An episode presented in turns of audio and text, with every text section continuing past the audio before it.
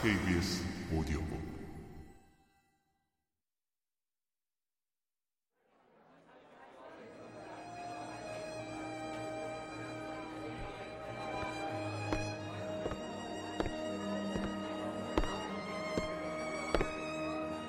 때마침 엘리자베스가 그들 쪽으로 다가오자 문득 신사다운 호의를 베풀어야겠다는 생각이 들었는지 루커스 경이 그녀를 향해 큰 소리로 외쳤다. 일라이자 양, 어, 왜 춤을 안 추고 있어? 다시 씨, 제가 이 숙녀를 아주 이상적인 파트너로 소개하고자 합니다. 이런 미인이 눈앞에 있는데도 춤을 거절하시지는 않겠죠? 그러면서 그는 엘리자베스의 손을 잡아 다시의 손에 건넸다. 다시는 깜짝 놀라기는 했지만 그녀의 손을 잡는 걸 꺼려 하지는 않았다.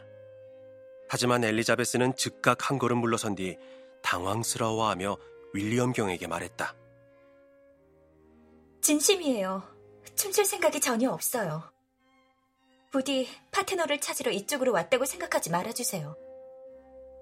다하시 씨는 점잖고 예의 바른 태도로 엘리자베스에게 손을 잡을 수 있는 영광을 베풀어 달라고 청했다.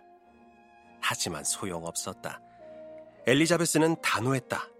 윌리엄 경도 설득해보려 했지만 뜻을 이룰 수 없었다. 일라이자 양, 춤을 참 잘 추던데 그 모습을 구경하는 행운을 빼앗다니 무정하네. 이분은 오락을 좋아하는 편은 아니라도 우리에게 반 시간쯤의 호의를 베푸는 걸 거절하실 분이 아닌데. 다하시 씨는 예의범절 그 자체시죠. 엘리자베스가 미소를 머금으며 말했다. 과연 그렇고 말고. 하지만 일레이자 양, 춤을 추고 싶게끔 마음을 끄는 상대가 누군지를 생각해 볼 때 이분이 정중하게 춤에 응하려 한다고 놀랄 일인가? 그런 파트너를 누가 마다할 수 있겠어? 엘리자베스는 익살스럽게 그를 쳐다보다가 그 자리를 떴다.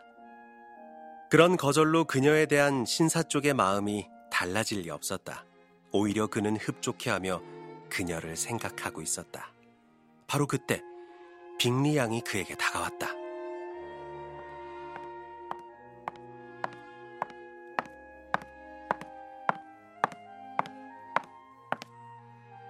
무슨 생각에 빠져 계신지 짐작할 수 있을 것 같은데요. 짐작 못할 겁니다. 앞으로 많은 저녁 시간을 이렇게 보낸다면 얼마나 끔찍할까 생각하셨겠죠. 더구나 이따위 사람들하고 말이죠.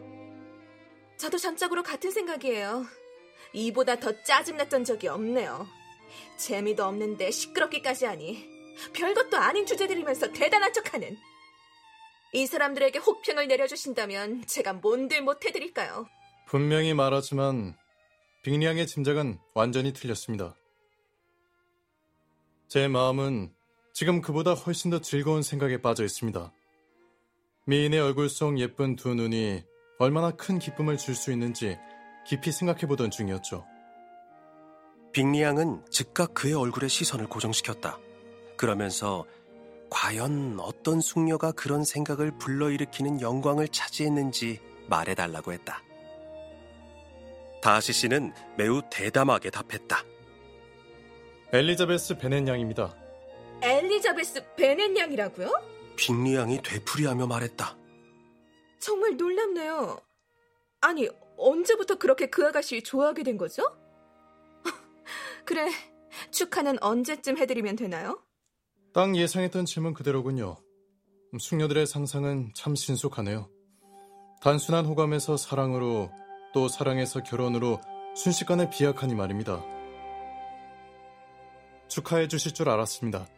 아니, 그렇게 진지하게 나오시면 정말 다 결정된 일로 생각할 수밖에요. 정령 더할 나위 없이 매력적인 장모님까지 얻게 되겠군요. 물론 그 장모님도 다시 씨의 펜벌리 저택에서 늘 함께 살게 되겠고요. 그는 철저히 냉담한 태도로 빅리양의 말을 들었다. 하지만 그녀는 이런 식의 빈정거림을 즐길 태세였다. 다하시 씨의 차분한 태도로 봐서 안심해도 되겠다는 확신이 든 그녀는 그 뒤로도 길게 짓궂은 발언을 이어갔다.